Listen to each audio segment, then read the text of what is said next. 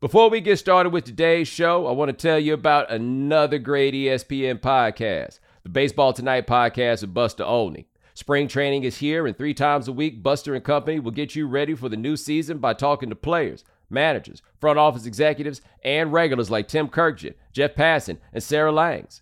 That's the Baseball Tonight podcast. Listen wherever you get your podcasts.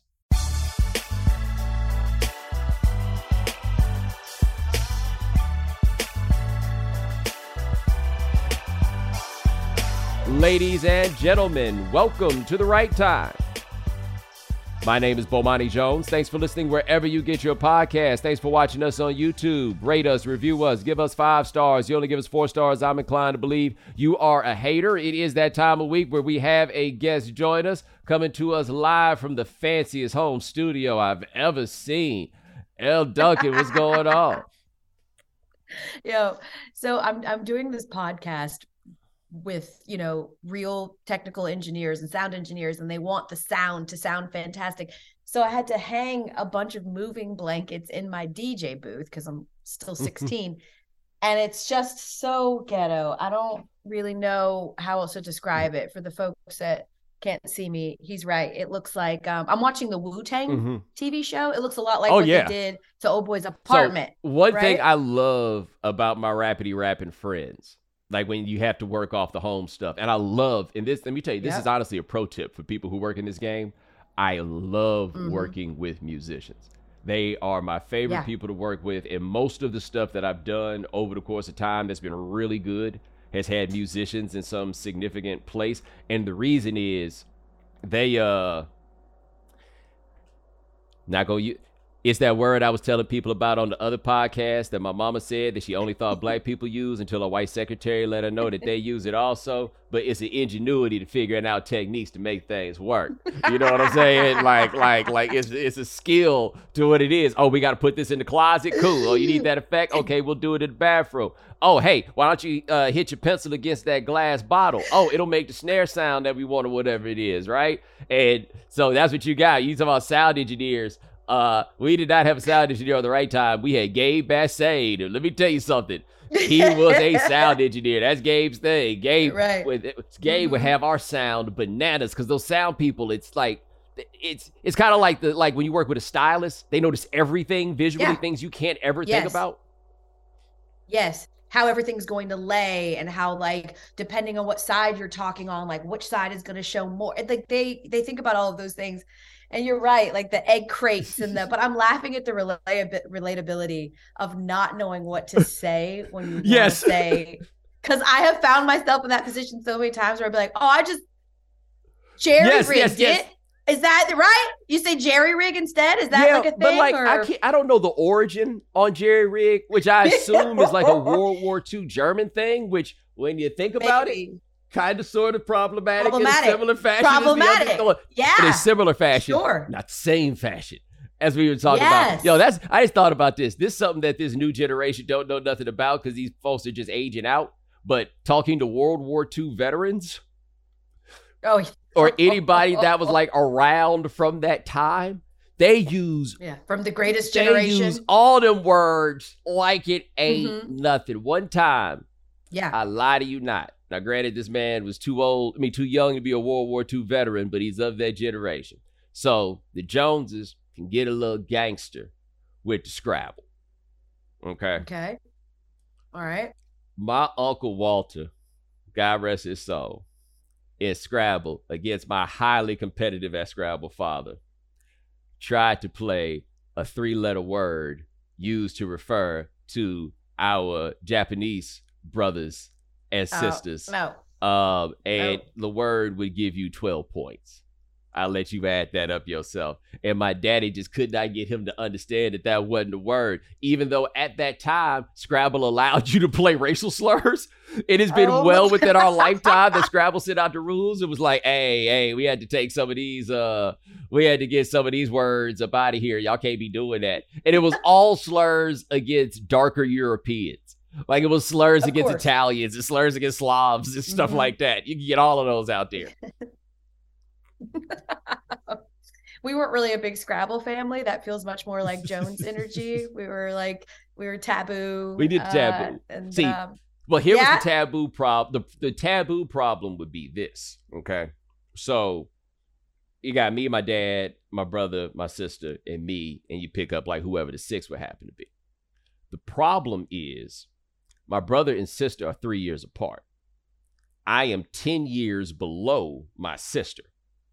We didn't grow up together. You see what I mean? My mama and my daddy didn't grow up together. My brother and my sister did. If they're on the same team, cancel Christmas. That's the thing about family Taboo games. You really got to shuffle the deck.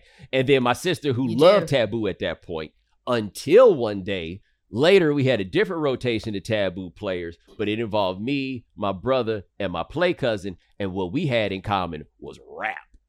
We were running through the Taboo's not built for black people to play it, right? Like those 5 words, they not thinking about us. We were just coming off the board with just slang and rap.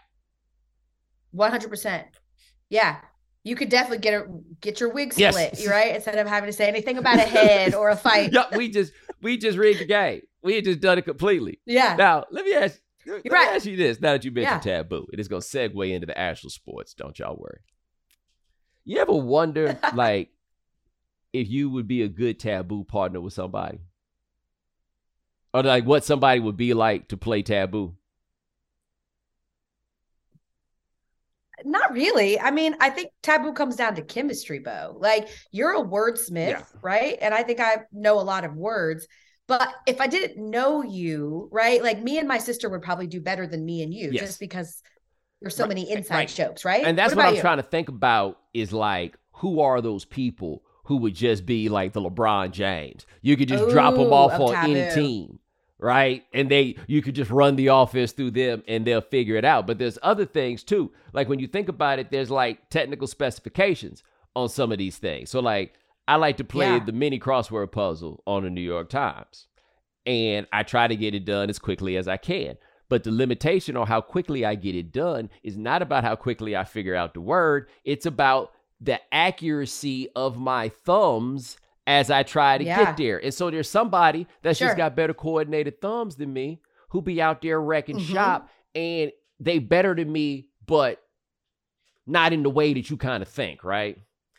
And so I came around to this thought because as we were talking about this, I was trying to imagine playing Taboo with Aaron Rodgers. And it dawned on me that he would probably be really bad at it because he is a slow talker. Yes, he's too slow.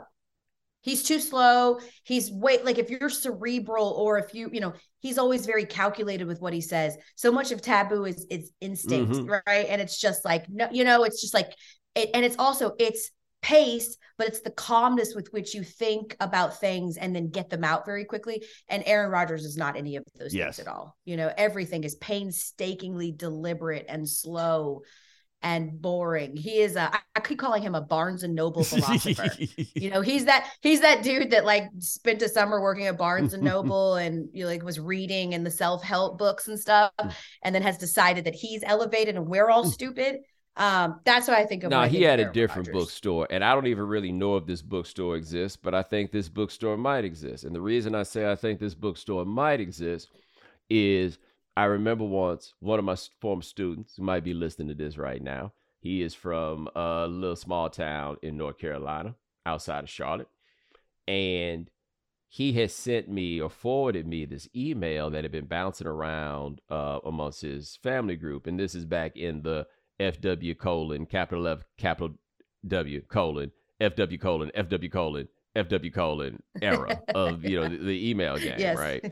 And it was some series of cockamamie theories that were bouncing around white people on like a 15 bullet point list of what the government was doing and da-da-da and everything else. And I saw it and I was fascinated because I was like, oh, wow, y'all do that too.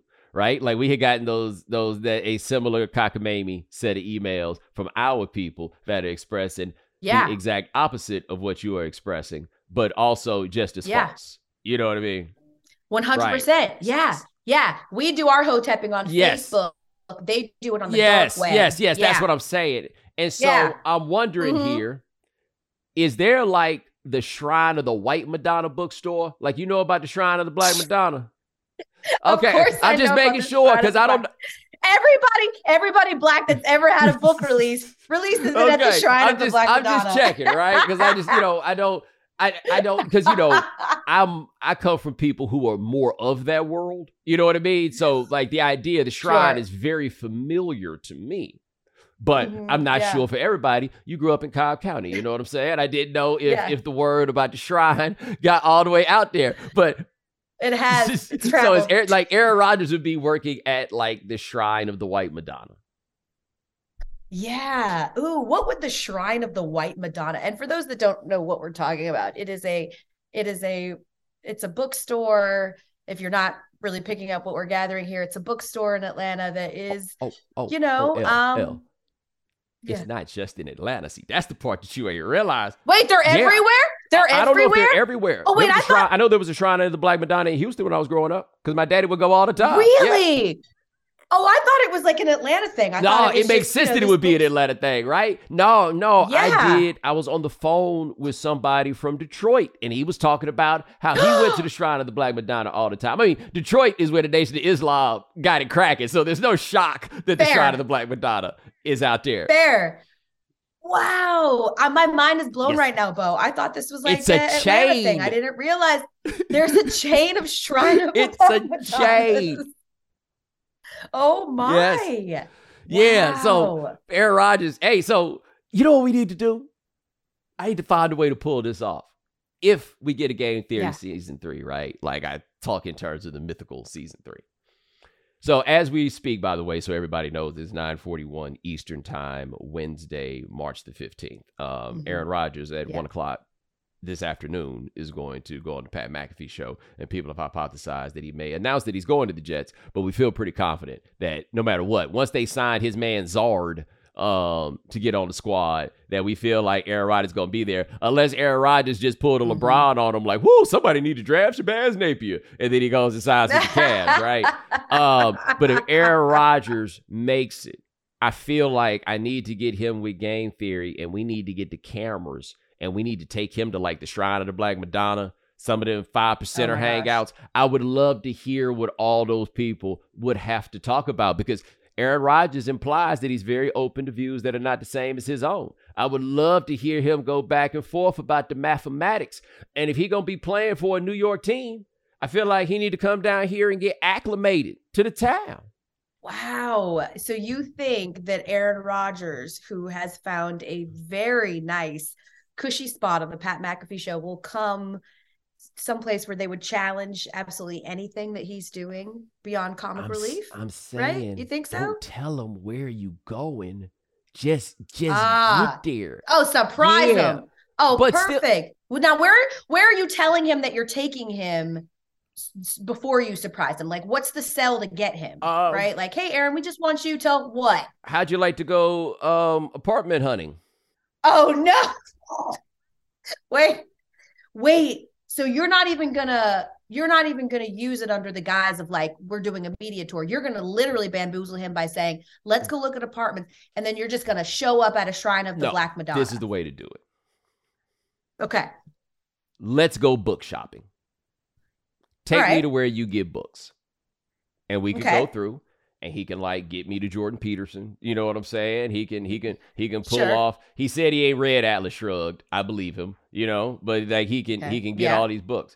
And then I'm like, all right, cool. Well, let's go to another bookstore. I think I know a bookstore that might have what you're looking for, plus some supplementary text. And then we just watch Supreme Brother Immaculate and Aaron Rodgers just exchange views. I'm so in on this. Who do you think would win in this battle of us? Hoteps? I don't think it would be a battle. I think it would be the legitimate exchange of ideas that Aaron Rodgers swears that he wants in his life. This is my thing though about him going to the Jets, and I'm curious what you think about this. How good are we sure he is now? Here's the thing. I still think, Bo, like, I hate being put in the position of ever defending Aaron Rodgers. He was hurt last year. you know, losing Devontae is a big deal, even though we're now being led to believe Alan Lazard has always been his favorite target of all time, which is interesting. I think that he still, even last year, even not being Aaron Rodgers, earns the benefit of the doubt when you're a two-time MVP, right? Like when you win back-to-back MVPs, I think you've earned the benefit of the doubt of a bad year. And the idea that this is still a league that's going to try and convince us that like Carson Wentz could get another shot somewhere or Baker Mayfield. Like in this kind of league, absolutely, he's still good enough to beat out Zach Wilson. Oh, yeah. Right? Like when you consider who they've got there, I understand why the Jets are making that kind of move. I get it. You know, they feel like they're just a quarterback away. The issue for me is that Aaron Rodgers is so much like the football version of Kyrie Irving. The talent is such a small part of the story. And the issue for me with Aaron Rodgers remains that, like, I don't begrudge him sort of flexing his power and using his cachet and clout, because that's what you do when you've earned sort of what he's earned in terms of.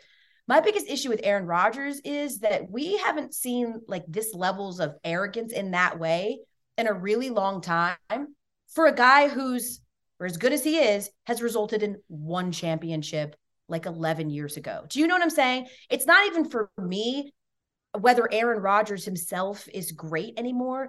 It's that this is a lot for a dude who's won one championship. So if we're just measuring how important he is in winning a championship for a team, which is what the Jets' goal is of doing all this to try to get Aaron Rodgers in the building, do we have any recent success to hang that on? Yeah. Right? Like not just individually, but for him, he's going to go down as one of the greatest of all times. It's resulted in one championship. And I know Tom Brady has made us feel like you have to win 6 or 7 or 8 to be considered a legitimate GOAT. And I'm not saying that. I'm just saying it's been a really long time since he's tasted or been able to lead a team to a Super Bowl. And so that for me is the biggest issue. And meanwhile, he's holding all of us hostage in the process. Yeah, that's another Brett Favre parallel. For as good as Brett Favre was, they won the one championship in 96. Early. When he left, and that was 12 years. This Aaron Rodgers thing is 13 years since he'd won that championship. Like, I think the argument that he was hurt was okay. My counter argument to the two-time MVP deserves the benefit of the doubt. You know who else is a two-time MVP? Steve Young. But you know what the problem is? He's old. The problem is Steve Young is old, and the problem is Aaron Rodgers is not much younger at this point than Steve Young is. Like it's the same thing in basketball with LeBron, where it's just like, oh, LeBron's going to be back in a couple of weeks. Yeah, for how long? He old. This is what happens to old things. Once I get this baby out of the shop, it's gonna be good as new. Oh damn, the window switch messed up again, right? Like, you know, that's where it goes. But look, here's why I am really down for him to go to the Jets, and I don't like all this other stuff the same way you don't like it, but I'm cool with it. I have lived in this city for 6 years now. The football teams have been wholly uninteresting before this year, and the Jets to me were interesting. The Giants were better, but I didn't find them interesting. But football here has been entirely uninteresting, really, for over a decade, like probably since the 2011 Giants won the championship. Because think about, and this is my thought about Odell Beckham and his time with the Giants and all the hell that he caught from the media and everything else. They would have liked him a lot more if they were an interesting team, because then he would have just kind of been part of the tapestry of what it was. But he was the only thing worth talking about. Not necessarily the only thing worth watching, but the only thing worth talking about. And then the only thing to talk about really is he's more talented than you, and your girl probably want to slide him a little something. And don't nobody really want to talk about that. No, you're right. It's been more than just not good on the field. They've been completely irrelevant off of it too, right? For both of those teams. And so I said, I don't begrudge the Jets trying to make this move for Aaron Rodgers. I just begrudge the whole idea that you're sort of standing here orchestrating, I want this person and I want that person and I want this person. His energy is just, clearly no one has ever been able to sort of get to Aaron Rodgers and be like, the way that you deliver things is just so off-putting. And you know, we've had people this last week on, you know, SportsCenter and other places on ESPN that are like, oh, I think Aaron Rodgers is actually a really great fit for New York because, like, you know, he doesn't care what people say. And I was like, I actually think it's the opposite. He seems hella sensitive to me, like crazy sensitive. I'm not really sure. I you know, everybody always makes this big goblin New York media sort of monolithic whatever, but it just feels like he's not going to do well if he's not doing well in a place like New York, where they are not going to be enamored with him like they are in Green Bay, where they mostly cushion him even when he made them bend the knee, even when he's embarrassed them. They're still trying to preserve face for him. New York will not do that. The Packers are the best of both worlds in the sense that it's a national brand, and so you get the exposure of being on a national brand. You get all the national TV, you know, all the national TV games and everything else. But it's a small town with media that treats it like it's a small town, right? Correct. And so when that happens, you get all the pub, but you really don't get much of the heat. It's a different, like, this isn't the New York media that we grew up with. No. It's not that. But, man, they are just a more ornery bunch down here about everything. And yes, he cares a lot. If you have not seen this, I want to say it may have been about 10 years ago, but 60 Minutes did an Aaron Rodgers feature. And one of the things they made sure to put in there is they were out somewhere and some guy walks up to Aaron and meets him. And the first thing he says is, "Oh, I thought you'd be taller." And you could just see it all just... It just all came out of him at once. The defeat. Powered out. And by the way, he's like 6'2". You know what I mean? Like, he's not a little man. It's not like you said that to Russell Wilson or Kyler Murray or something like that. Right. I thought you'd be taller or something in that. And man, if you got all that money and you can't handle that, yeah, New York might not be what you need. It might not be for you, man. I mean, he doesn't really talk to members of his family.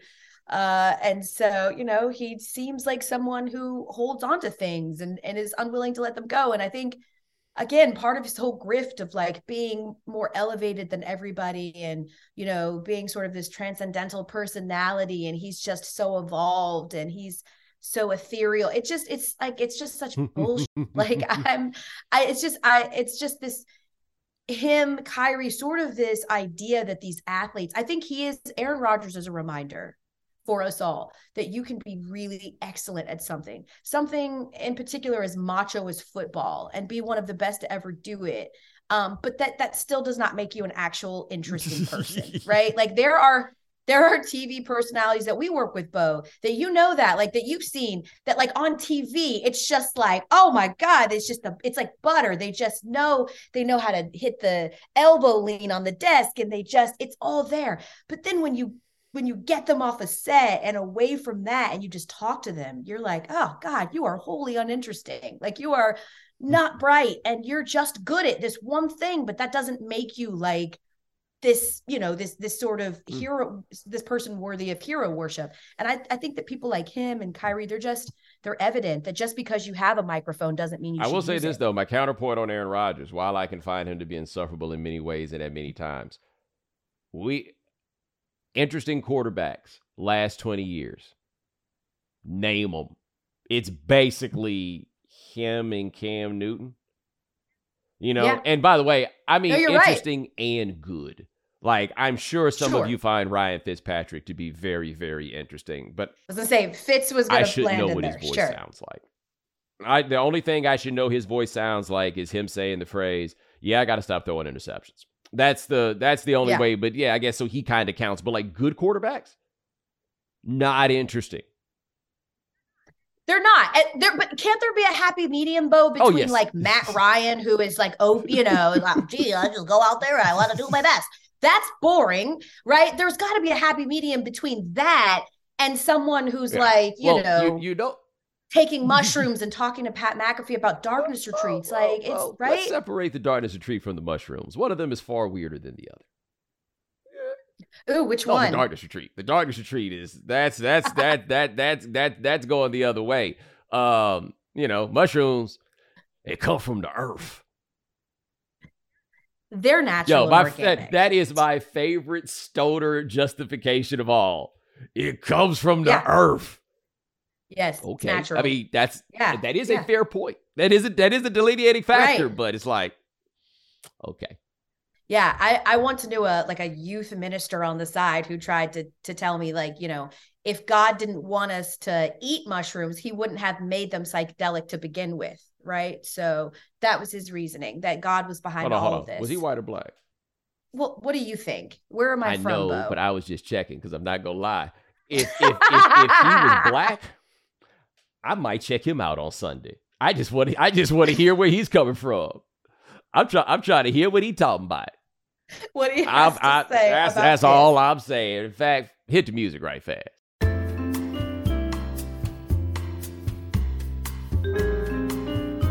Thank you for your patience. A representative from The Right Time will be with you shortly. Your current hold time is 15 seconds.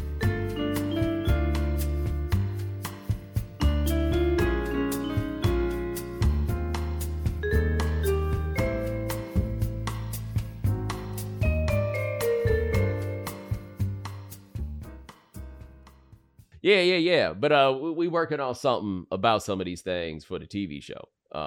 So this is yeah. After it airs, I'll tell you some of the ideas that I had that we had to dial back on. Spring is the best time to add new challenges to your training, just in time for summer and warmer days. I've been in the gym a little bit trying to get my fitness in check so I can break these skinny allegations I keep getting. Spring is the best time of the year to take a new look at your fitness routine, dial it up a notch, and continue powering on. Peloton has everything you need to get you where you're going. Whether you prefer to run outdoors, row, or ride at home, or strength train at the gym, Peloton has something for you.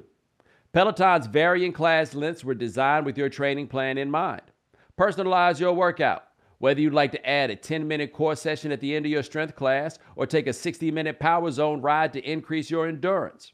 Peloton classes are designed to help focus on your needs and goals while challenging yourself at every level. Now you can catch up on your favorite NBA games with NBA League Pass while you push yourself to new levels of fitness. Watch your favorite games and win your workouts with NBA League Pass on Peloton and visit onepeloton.com. Peloton all-access membership and NBA League Pass subscription required. While still on Aaron Rodgers, I'll say this too. You know, you talked about him being hurt last year, the benefit of the doubt. Last year was all the receiver's fault. Remember that? You ain't really going to have that story this year because the Jets got boys. The Jets got Garrett Wilson. And when Breece Hall comes back, like that team could, with a quarterback last year, in some better health runs, they could have won it. Absolutely. That's why the Jets are trying to capitalize on who is the best available quarterback that would be out there. I totally agree. Well, the second best available quarterback, because I think the best one is that guy in Baltimore that they're losing their minds about. But we'll get back to that. Yeah, you're right. But I also feel like that's why I found his list to be a little bit ridiculous. He acted like the Jets, you know, have the Washington Commanders receiving corps. Like, they've got some boys. They had no one to throw to them. I mean, we tried to make Mike White a thing because they were so good. So how are you feeling? You know what I mean? Knowing that this guy's coming in and is disrespecting you by saying, like, I'm only coming if you're willing to surround me with my dudes, as opposed to recognizing what's already there on the roster. I give them this, though. At least they taking a swing. And they not doing what you see who your boy Josh McDaniels just picked up. I mean, you must be happy about this. You're a Broncos fan. They went down there and got Jimmy Garoppolo. They put out a statement to tell the world that they don't want Lamar Jackson. They like, they put out an official statement, but you know what I mean? Like, they leaked that out. Oh, and sure. They decided, nah, we'll go with Jimmy Garoppolo. Jimmy G. Jimmy Garoppolo. You know what's so crazy about the Lamar situation, and I know you've been talking about this, and I've been beating my head against the wall for the last few weeks, and it started a couple of weeks ago on Around the Horn when we were talking about Lamar Jackson, and I said, I don't agree at all what the Ravens are going to do, right? This is before they officially decided to non-exclusive franchise tag him and all that. I said, but if I'm the Ravens, it makes smart business practice. Keep in mind, Bo, this is 3 weeks ago. It makes smart business practice to kick this can down the road and let somebody else be the ones to piss off the other 30 owners. Like, that's what you want to do. Because right now they can still blame the Browns for Deshaun Watson and say it was anomalous. Look what they did. It was so stupid. It didn't reset the market at all. It was a blip, right? It was an aberration. But if the Ravens give Lamar that money, which they should, by the way, which they should, if they give him that money, it completely resets the market. And now every single owner who doesn't have $250 million to put into arbitration, right, which is what you have to do when you give someone guaranteed money. That's just money. That's just $250 million that you're just putting somewhere that you're giving up, right? Once that becomes a thing, the owners are going to lose their mind. And so what the Ravens are trying to do is, yes, let the market show Lamar like, hey, see, nobody's down to do this, but they're hoping that the Bengals have to be the one to do it with Joe Burrow, right?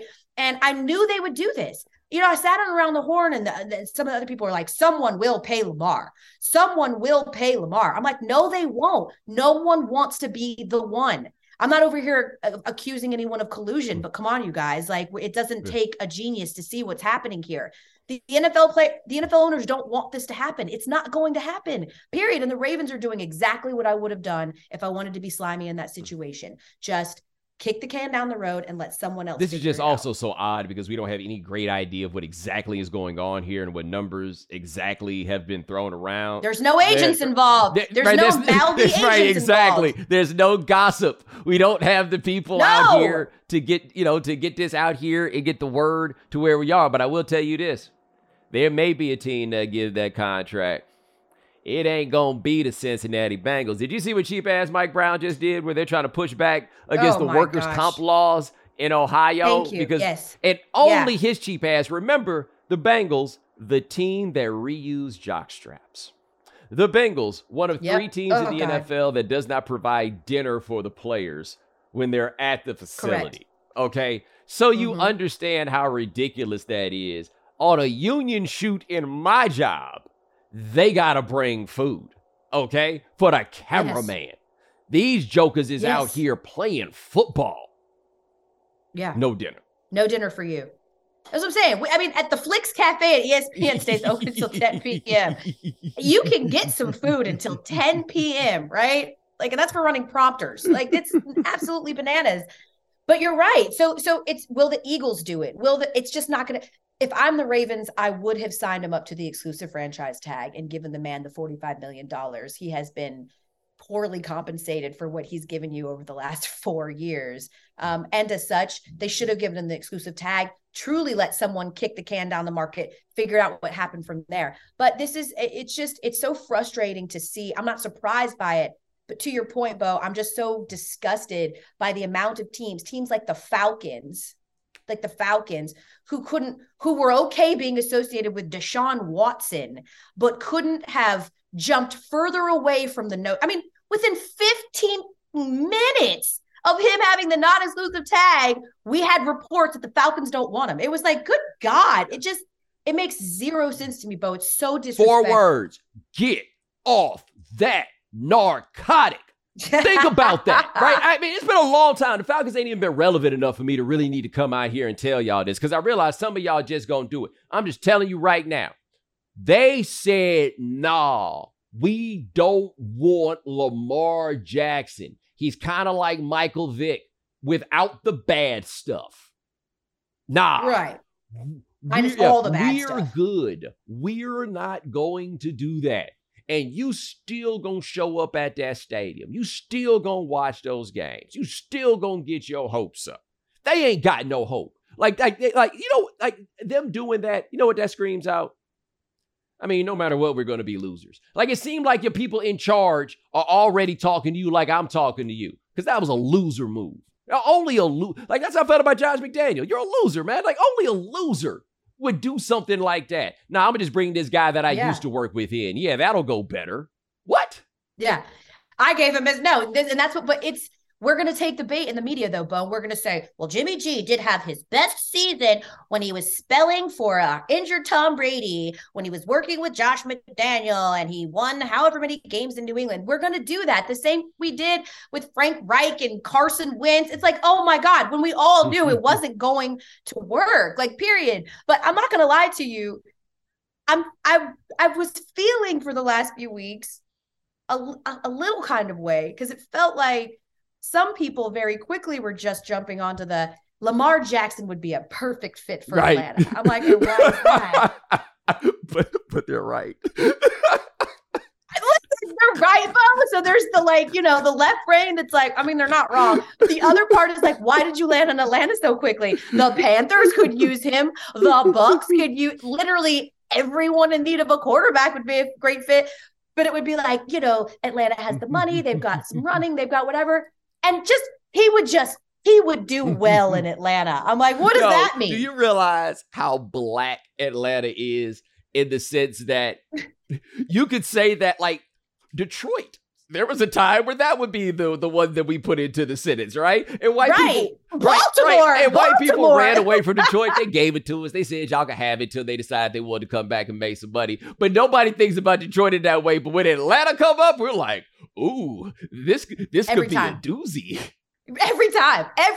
Like, let it be a basketball player who has a reputation for liking to go out. They're like, he would do. Apparently their agents must know this, because they don't get any of those players. None of them. You know, I was talking to Ryan Cameron years ago about this, and he was like, if you are an agent or a father or a mentor or anyone closely related to any of these, you know, basketball stars, you don't want them in Atlanta, in the Devil's Playground. That's not where you want them. You can't focus there. It's the worst possible place to go, which is why you're going to have to draft from within and hope that you can keep them, right? But, like, that's what you have to do. Unfortunately, they've never been able to do that. They've never been able to keep anybody, grow a homegrown talent and keep them. And I don't see it happening with Trey Young either. He's going to leave because it's a small market team. They'll be better off if he leaves. It's a top 10 market. He will be, right? No, they'll be better off if he leaves. Oh, yeah. I'm not on board. So not a fan. Don't you think he's perfect for the Hawks, though, Bo? Like, the Hawks aren't serious about winning championships. They're not. They want to sell out arenas. Like, he is perfect for the kind of fan that the Hawks are targeting, right? I see what you're going for. The question is, somebody got to work with him day to day, and that seems to be a little dicey. But I tell you this: let Big Vic wind up in Atlanta. Let somehow the lottery balls fall, and Big. Can you imagine the accent that Big Vic is gonna have after 2 years of playing in Atlanta? It would. Oh my God, Bo. It's real, too. My little cousin is from Denver and lived there until she was 19 years old and moved to Atlanta. And within 6 or 7 months, Bo, what's up, cousin? Hey, we finna get it. Yeah, we finna go. I was like, Jack, where? I mean, Denver. Now, you know a Denver accent. It sounds a lot like mine currently. And just immediately turned into that. Vic in Atlanta, I don't see it. If we got that opportunity, Bo, I'm sure we just trade it away for a bag of chips or some wrap snacks. The moment that my brother and sister began to sound like Atlantans, my mother enrolled them in speech classes. She was like, "Ooh, you're going to speech therapy." Like, what was it like? What was the Atlanta? I'm not sure, because this was like before I was born. Like, this was in the 70s, I don't know, for whatever reason she didn't do it with me, and we were in Houston, and I have a much more Southern accent than either of my siblings. Like, I would say that their accents are perfectly neutral. You're not going to listen to them talk and get a handle on where they're from. You might get me dependent on a couple different things, right? Like, based on what it is. But no, my mama was not raising shouties, apparently. That was not going to be. But it's wild, though, now, because when I catch up with people who grew up with my siblings and I listen to them talk, I'm like, yo, y'all sound Atlanta as hell. Like I had never noticed before this, but y'all Atlanta as hell with this. My mama was like, nah. She's like, that's not good for me. Have you noticed, though, you know, living in New York for so long and not being down in the South, that it's changed? Because I feel like my usage of things like finna, it has definitely dropped since I've moved to Connecticut. You know, I don't use the finna as much as I used to. Yeah, that's a good question.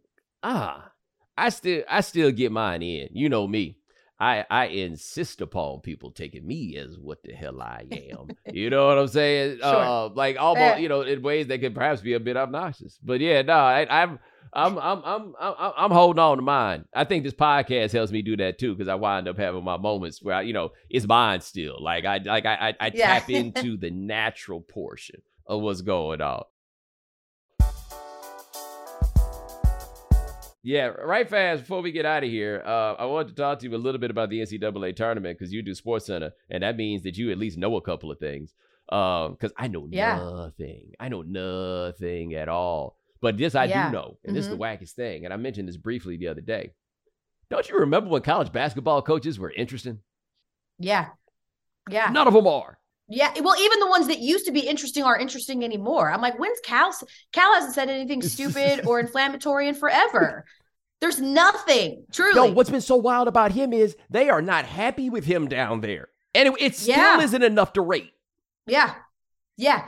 I think that there's just so much available all the time, right? Like, I think that we have given so much access to so many things that in many ways it sort of waters down, you know, regular season.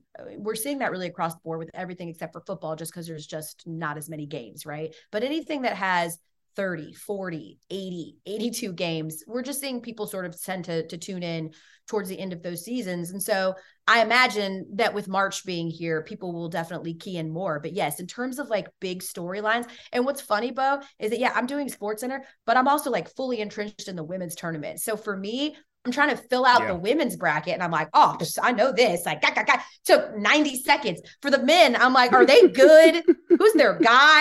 I know no storylines, but it's because there really hasn't been some big prevailing person to watch or team to watch. Is there? There kind of is one. Oh, okay. Then you tell me. So, I don't know if you heard. Oh, Alabama. Yeah, there it is. This thing. And how awkward that's going to be. They're the number one overall seed, and my understanding is that Brandon Miller is the best player in this tournament. Yes, he's the best player in the country. Listen, Bo, the other day I had to do Alabama's highlight at the SEC tournament, and I felt like there was a note about how Brandon Miller had done something in that game that nobody had done in like 25 years. But I found myself, and I'm just being honest here, I found myself going, God, but do I want to praise this kid in this highlight, or do I just want to stick to like the brass tacks of what he did and whatever? And of course I should, like the sports side of it is like, this is what he did in the game, but it feels so gross to just sort of, a woman is dead, and to sort of just be like, look at him go. He hit a triple double when he was at least in some part responsible for that. Just feels, whether it was by the law, and it feels gross, Bo. I don't know. My thing with that is we don't have any answers, right? And that's why I am so reserved in what exactly to do, because there is a possibility that his greatest sin in this was doing the dumbest thing I could ever think of anybody doing. Sure. Right? There, it is possible that is it. Like, I have a hard time not knowing anything about this dude to believe that they were like, hey, we about to go fire some people up. Bring me the piece so I can go shoot somebody. Sure, I'll bring you your gun so you can go shoot somebody. Like, I doubt that. I doubt that any form of that happened. But then what do you do with it? And none of us know. And it's going to be also very interesting, I think, in terms of how CBS covers it, because they're dealing with an audience that doesn't watch this stuff until now. Sure. Sure. Right? Like, they're starting from the ground up in telling this story. And again, they are the number one overall seed in this tournament. Well, yeah, it also feels, you know, icky too, to sort of the re-traumatization of, like, especially in that first game back, I forget who they played, but in that first game back in the regular season.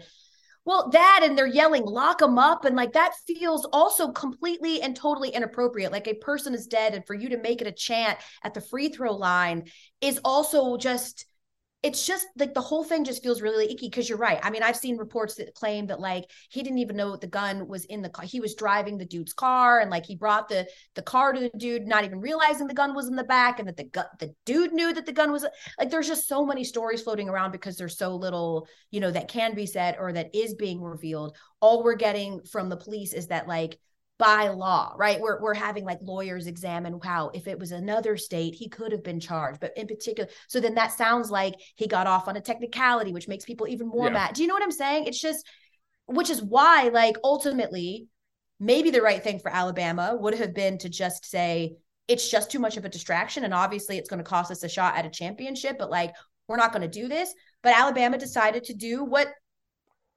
honestly, I think probably most teams would do and say, They've given us the leeway and the excuse to say he can play, and we're trying to get a championship, and this is our best opportunity. Here's the question, right? What if he got okie doked? Because like what we've described, it is entirely possible. Like the scenario that you laid out, hey, bring the car, and he ain't know the tool was in there, and then it went there. If he did get okie doked, can you imagine how much it stinks to be Brandon Miller right now? And I don't think that is callous or unfair to anybody to bring up. Like, it is possible that he was as unwitting a party to this as anybody else, right? In which case, if you're Alabama and say you know that, then you let them play, right? Because part of suspensions for players is about the need to make some sort of public statement, right? So one thing that was tricky with the Jameis Winston situation at Florida State is this. Whether you agree or not is not the point. The people in the football program at Florida State 100% believed that he was innocent, right? Whether you like, you may not think that, but it wasn't just strictly a matter of we want this football player out here. They really didn't think he did it. And if they really didn't think he did it, then they probably feel they got an obligation, obviously to themselves, but also to the player in that to be like, yo, we believe you. We're going to stand with you in this moment because we didn't believe it. But knowing what we know in the macro about these things, the public statement probably is we need to sit you down because there is something larger at play and so forth and so on and everything else. But I could see if you were Alabama and you feel like the guy got okie doked by the other dude on the team and you want, basically people want him to be served up to prove a point. And you're like, yo, we're not going to sacrifice him to prove a point. Nick Saban years ago made this point about his guys where he's like, I'm not going to punish guys just to make you feel good. If I don't think it merits punishment, I'm not going to do it. And I'm not going to do it for you, which I actually thought was an important and a powerful statement. But that may be what's going on here. But we have no idea. We don't have any information. And that's the part that gets to where you talk about it, where this just feels a little icky. Yeah. I think you're 100% right. I did not think that Alabama is obviously privy to information that the public is not privy to, and that they would not have felt so comfortable with also immediately bringing him back, right? Like it was like the law enforcement said, okay, we're not going to have any charges. And he was playing like a day later. So I do think that the idea that they're sort of like, they feel so confident in putting him out there and having him be the face of the tournament and all this means that at some point he will be vindicated of these things. But again, it's just how you measure that.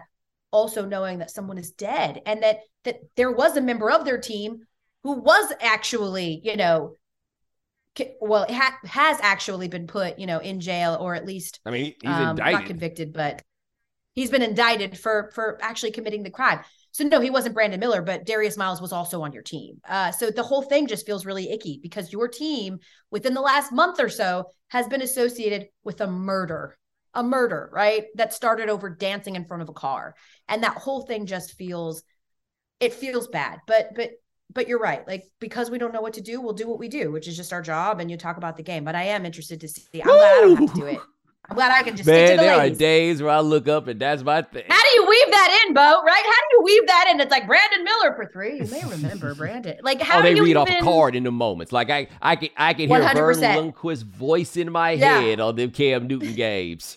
Reading straight off a card. And then once it was done, throwing that card away and getting right back to the party.